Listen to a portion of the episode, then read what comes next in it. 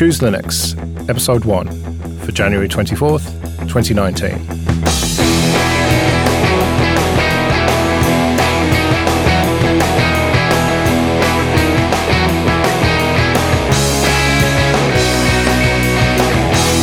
Hello, and welcome to the show that captures the excitement of discovering Linux. I'm Joe. And I'm Jason. So, this is episode one of Choose Linux. I suppose we'd better explain a little bit about the show. First of all, Jason, you got into Linux about six months ago and have been writing about it on Forbes ever since. Is that right? Yeah, yeah. Um, it's you know, it started as uh, it started as a hobby and something that might be cool to tinker with and write about occasionally, and now it's just pretty much exclusively what I what I cover, and it's consumed everything. Excellent. And I've been using Linux on the desktop since about 2008. I kind of tinkered a little bit before then. But yeah, I've been using it seriously for 11 years now. I can't believe it's that long. Wow. So the show's really just an excuse for me to get together with you every couple of weeks and ask you about what you've been playing with, what you've been writing about, what you've been doing with Linux. Well, there's no there's no shortage of that. yeah, that's for sure. um, and for me, it's it's about just having a conversation with people um, about all the exciting stuff that I'm playing with and and and discovering. And uh, what's what's really I think unique about this show is that you're a bit cynical. I hear. Uh, I've been known to be called that. Yeah. so you might kind of level me out, you know, and set me on the right path from time to time. Yeah, maybe. right. Well, let's dive straight into it. The first thing I've noticed on Twitter and Forbes lately is this Elementary OS challenge that you're right in the middle of. Yeah, um, I, I, you know, it's funny. I came up with this idea, this title, right, uh, like two months ago, just elementary OS challenge. That sounds so fun. What is that about? How do I do that? because um, uh, several months uh, ago, uh, you know, just just very very shortly after kind of diving into Linux and you know uh, rocking Ubuntu and everything, I decided I'm going to check out some of the distros. And Elementary was one of the first, and it was really clean and really elegant, but I didn't spend too much time with it because you know how distro hopping is. You sort of have these short affairs with distros and then you go back to like your your comfort your home right? Um, but i wanted to sort of challenge myself to use nothing but elementary os no tweaks either right? Nothing just out of the box what's on the app center and what you can get without adding a ppa okay and thankfully they have audacity so we can do this show. Yes exactly. Yep recording it on elementary. Um, and then I just I just kind of came up with some some loose uh, rules for it, and thought, well, this will be really fun to make it a kind of a community experiment. You know, I wanted to get out of my Ubuntu comfort zone. Uh, I wanted to generate some content. I wanted to learn some new things, and I wanted to also challenge other people to get out of their own comfort zone, whether it was Windows or Mac OS or uh, another Linux distribution, right? And just give this a, a fair shake for two weeks and so uh, I set up a Telegram group, and uh, it, it, it's crazy. There's like 140 people in there after 48 hours.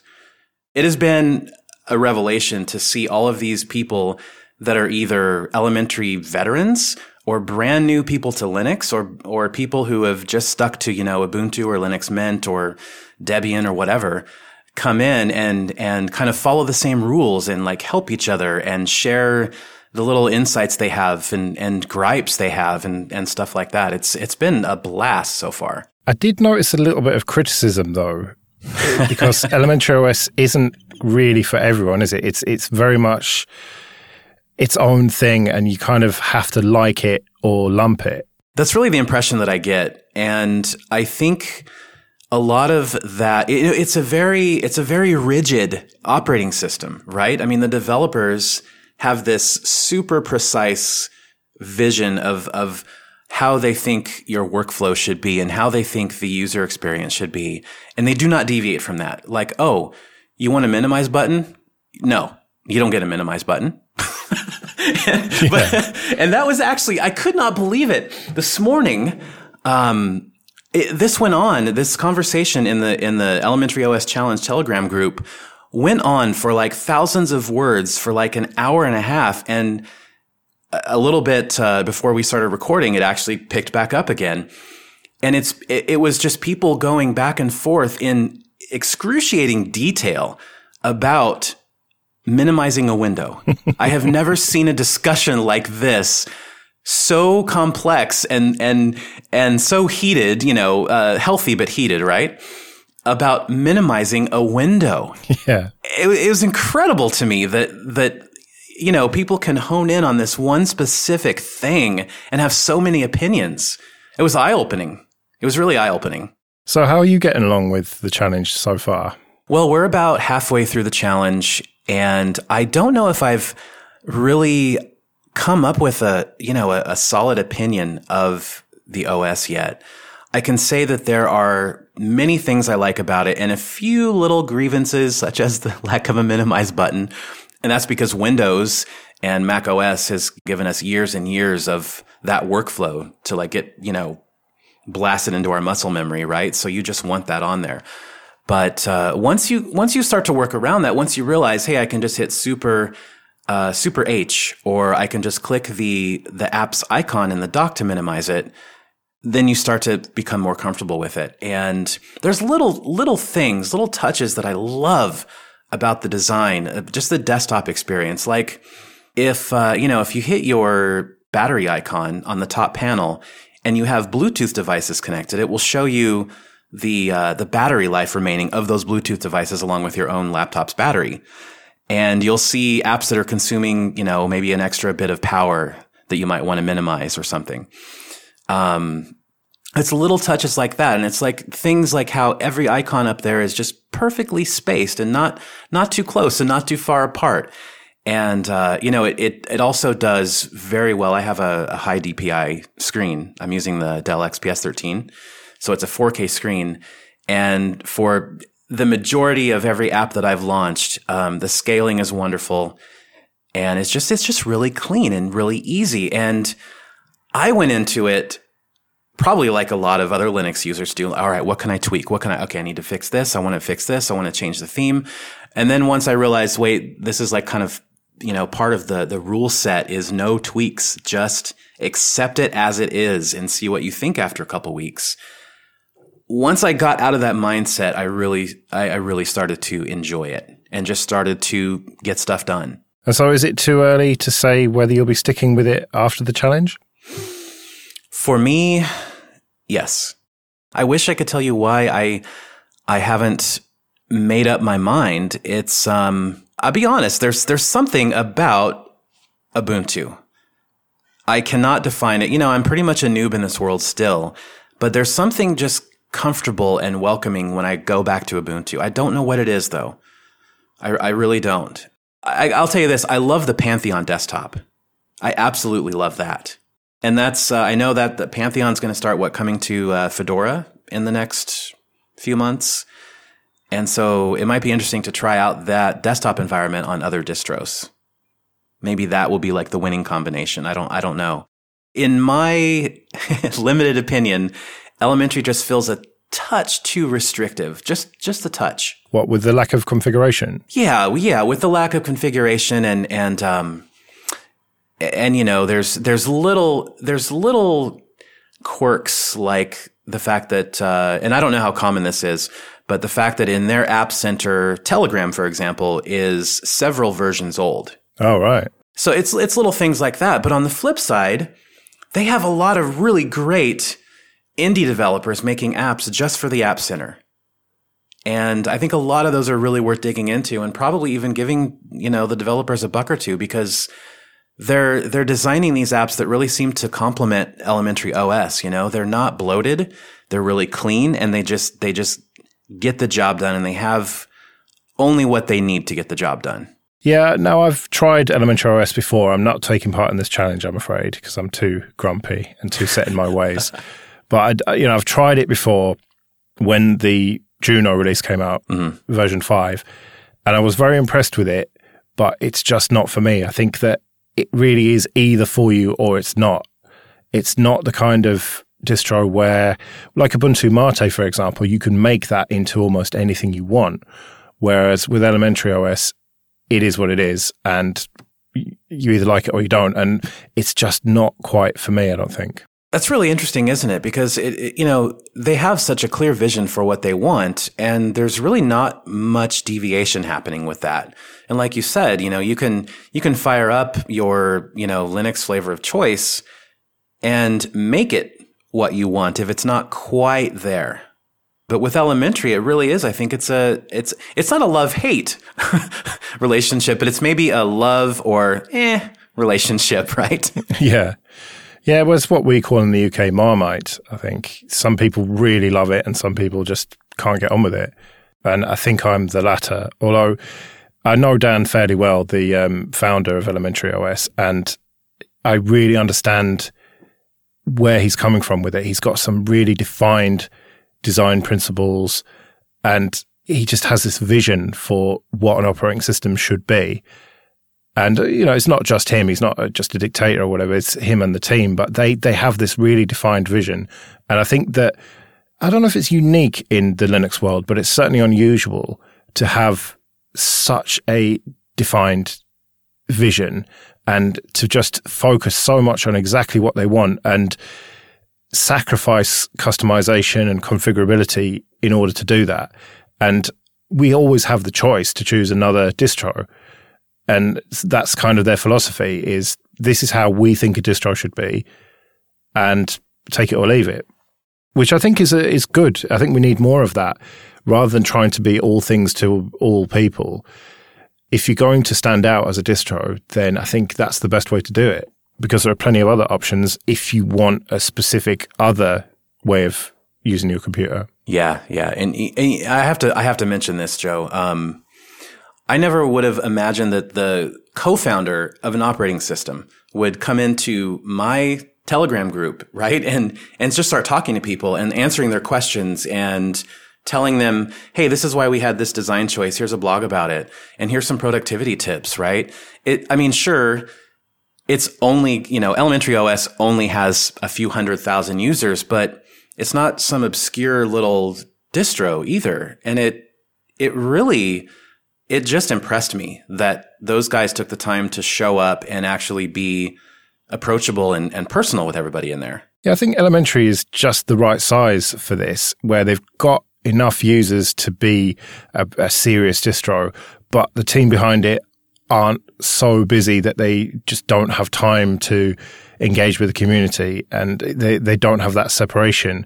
You know, you couldn't imagine Mark Shuttleworth, for example, jumping in a Telegram group talking to Ubuntu users right. because it, would just be crazy. There'd just be so many of them, and he just doesn't have time to do that. So I, I think that some people have called it a boutique distro, hmm. Elementary OS, and I think that might be fair, but it's it's one of the more popular ones. How long do you think there'll be a boutique distro? That's a very good question. Um, um, it's kind of a meaningless term anyway. Um, at what point do they add enough staff or get enough users to not be a boutique distro? It's it's too difficult to say. But one thing we haven't talked about is the the financial side of things, which they're very much unashamed of. You have to purchase the ISO in the first place. You can purchase it for zero dollars if you want, but you have to actively do that. And then similarly, with a lot of the apps in App Center, they are strongly encouraging you to pay for them, which again is very unusual in the whole Linux space, and I think is a very good thing. But um, have you seen any controversy in the Telegram group regarding that? I really haven't, and to be honest, I, I did expect some a, little bit of blowback about that, but uh, haven't heard it yet. What I have heard is several people um, mentioning that they they appreciate that that's an option, and they appreciate that indie developers have an opportunity to get paid for their work. But the reason behind that is, hey, I'm a user and I love your, you know, your podcasting client for elementary OS. Can you add this feature? Well, if a developer's not making any money on this software, maybe they wouldn't be so inclined to include that feature as if they were making some kind of an income, right? And a paying user comes along and says, I'd love to see this feature. Would you consider adding it? Yeah. That was the angle that the uh, the Telegram group was taking, which I, I really thought was cool. Yeah, that is encouraging to see because that's the reality. Developers need to get paid. And I think it's really good that Elementary OS are pushing that idea forward. So we'll have to see how this challenge works out, whether people can stick with it for two weeks. I have failed without even trying, I'm afraid, but I'm sure that plenty of listeners will get into it and maybe some people will stick with it long term. So we'll have to see about that. And stay tuned for the Arch Linux challenge five years from now. I was going to say, yeah, maybe start with Manjaro. so, something else you've been playing with recently is Open Media Vault, which is a network storage solution on steroids. Apparently, it is. I, I don't know what they mean by steroids, though because I have literally no experience with network attached storage or a server environment. So I just threw myself into this blind, right? Um, and the reason is, you know, I've got files all over the place. I've got a bunch of systems, music, movies, docs, projects, whatever. And I just kind of wanted to learn something new. And in the process, hopefully, consolidate all of this stuff into one place. And then also have all these machines back up to this one place periodically, right? Yeah, because you want all your backups in one place, of course. Well, you know, you know, it's a learning process, right? It's a learning process. Yeah. yeah, well, it's better to have them there as well as wherever they are originally. Yeah, yeah, and and kind of the primary thing was I have like 93 gigabytes of music uh, because I'm I'm not one of those people who just streams everything, and it's all sitting on Google Music right now, and I'd kind of like to escape that. Have one less thing that I'm reliant on Google for. Yeah, it would be nice. So I just kind of threw myself in headfirst, and man, this was not this was not an easy thing. I I read all of these articles saying, "Hey." You know, Open Media Vault is awesome for beginners. Anybody can NAS, you know, yeah. that kind of, that kind of attitude. And I was like, no, not anybody, not anybody can do this. I tried. I got as far as uh, successfully installing it on the second try. And I, uh, after figuring out what the heck the IP address was, right? Because I have very little command line experience. So I had no idea. How do I find, I know this sounds really dumb probably to a lot of listeners, but I had no idea how to discover the IP address of this box with OMV on it so that I could use the web interface to administrate it on a different PC. And uh, so, unfortunately, I had to Google that. I was trying to, you know, go in without any tutorials, but I had to Google that what the command was. So I got that, and then I uh, I successfully, you know, fired up the the web administration page and created a user, and uh, you know, activated FTP and did some stuff like adding the uh, DAAP plugin, I think it's called, for streaming audio out to other other devices. But man, it was it was very uh, unintuitive. I had no experience, and so I thought, okay, I'm just gonna I'm gonna fire up this web interface and like start dragging and dropping things into a folder, and it'll just upload it. Yeah. No, no. First, create your user, and then add FTP uh, functionality, and then create a shared folder that that user can access via FTP and fig, you know figure out all those privileges, and then FTP the stuff there and uh, I just I I started getting a little lost. Honestly, I started just kind of losing the plot, and I I couldn't help wonder is there is there an easier way to do this, or at least a, a way that makes more sense? Well, that's interesting. I thought you'd go the Samba route rather than FTP because there's an option in there to set up Samba shares. You didn't think to do that then? Uh, no. ah, interesting. No, I did not. Oh, right. Because if you do that, then they just show up as network shares in most file managers. Interesting. Okay. Okay. That makes sense. Yeah. But like I said, like this is networking and like server environments. I, I really have very little experience with it. You know, I can, I can talk to you for two hours about how a GPU works and about the architecture. Uh, but when it comes to this stuff, yeah, I'm, I'm a noob big time.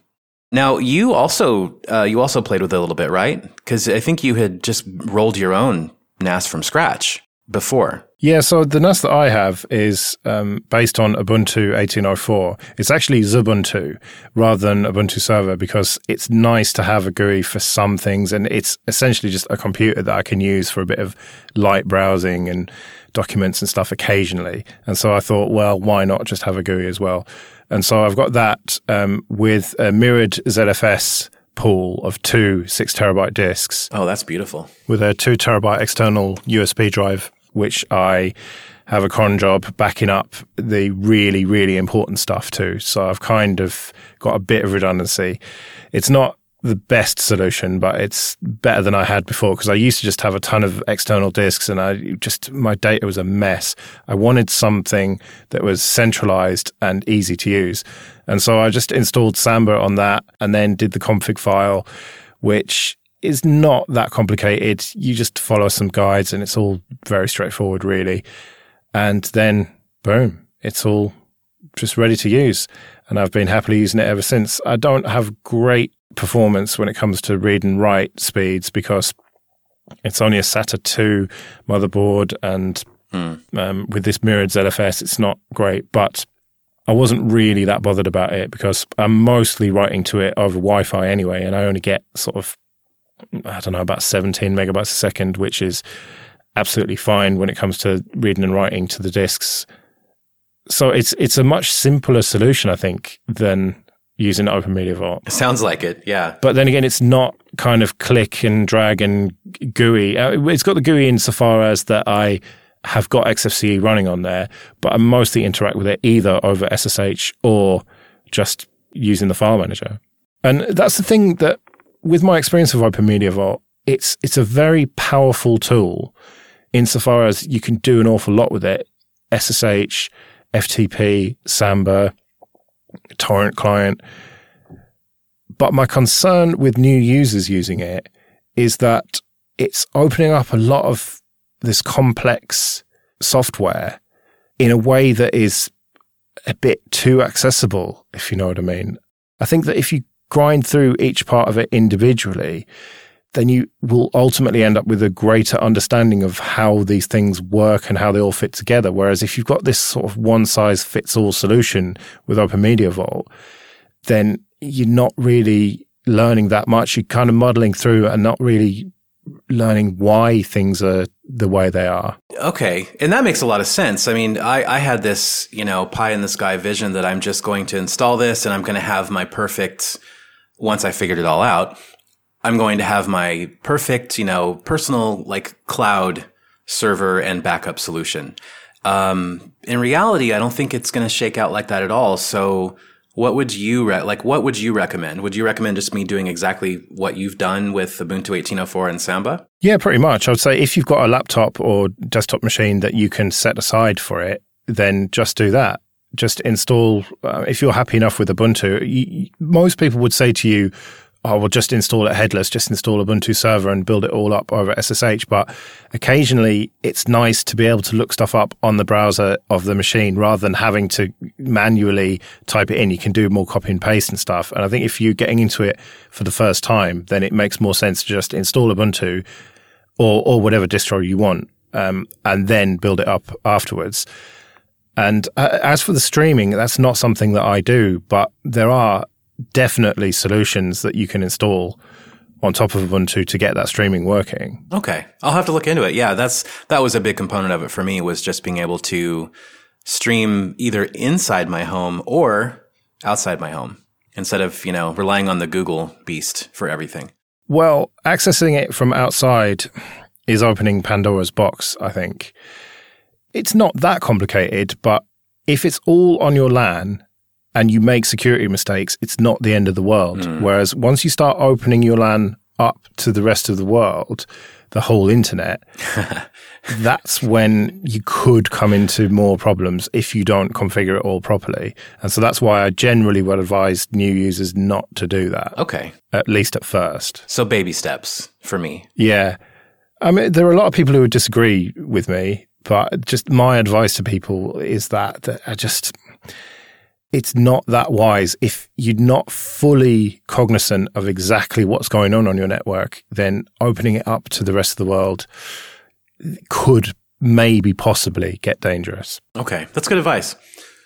But yeah, the good the good news is um, I did get so far as actually loading up some of my music on that box and streaming it both to my other machines in the house and to an Android music app. Nice. That felt good. That was a it was a small accomplishment, so it was pretty cool. And is that with the plugin then? Yeah, that's just with the uh, I think it's called forked forked DAAP. And so I suppose the next step would be to enable Samba on that box so that you can then interact with it more easily. Because how did you do the FTP? Did you install FileZilla or something? Actually, just from within Nautilus. Oh, right. It's been a long time since I've used Nautilus. I didn't know that had FTP. Yeah, I I actually stumbled across that. I didn't I didn't actually realize you could do that. I know you could do it with. Uh, I think you can do it with Windows Explorer, but I don't know who really does that anymore.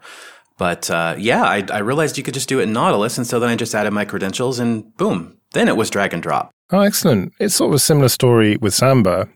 At least in Thunar and XFCE, you just go to browse network and then try and open the folder, and then it asks for your credentials, and then you can tell it to remember forever. And after that, it's just like a local folder, except that slightly slower depending on your network speed. Ah, okay, great. I think it's really similar to how the, the FTP functionality works in Nautilus then. Yeah, it sounds like it. So maybe you don't even need to then if you've already got a, a nice GUI way of copying files on and off it. Can you create folders and everything? Actually, I wasn't sure how to create folders anywhere except the OMV web interface. All right, because with Samba, it's just like having a folder on your local machine. You can just right click, new folder, name it what you want, open it up, start copying files into it. Then that sounds like the superior option.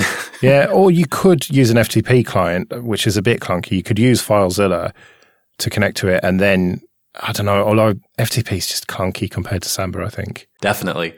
Well, it sounds like you're on track to solve the problem, and maybe Open Media Vault is going to be the solution you need. Maybe, maybe. I'm gonna, I'm gonna, you know, spend a few more days with it and um, probably just start over from scratch and you know actually dedicate a couple drives to it, put them in RAID, do it how it's you know properly, right? And um, yeah, I'll just keep experimenting, and if it works, it works, and if not, I'll try something else. That's that's all part of the journey, really. So, rumor has it you've just received a Raspberry Pi, and so we might end up talking about that next time. Yeah, actually, my first ever Raspberry Pi. I have literally no experience with one of those, but there's probably a dozen things I'd like to try with it. So who knows what we'll be talking about? Yeah, it might be RetroPie. It might be some sort of Kodi situation. It might actually tie in nicely with Open Media Vault if you can stream some stuff from that to the Pi. Yeah, definitely. Um, Pi-hole. I mean, yeah, there's just so many. There's no shortage of, of interesting projects to do with that thing. So I'm I'm very much looking forward to it. Yeah, I've actually got a Raspberry Pi 3, not quite the newest one, that's sitting around doing nothing. So maybe you can inspire me to do something interesting with it. Deal. Well, with that, we'd better wrap it up then. We'll be back in two weeks with more exciting discoveries. And if you want to find me on Twitter, I am at KillYourFM. I'm at Joe Ressington. Thanks for listening, and we'll see you next time. See you later.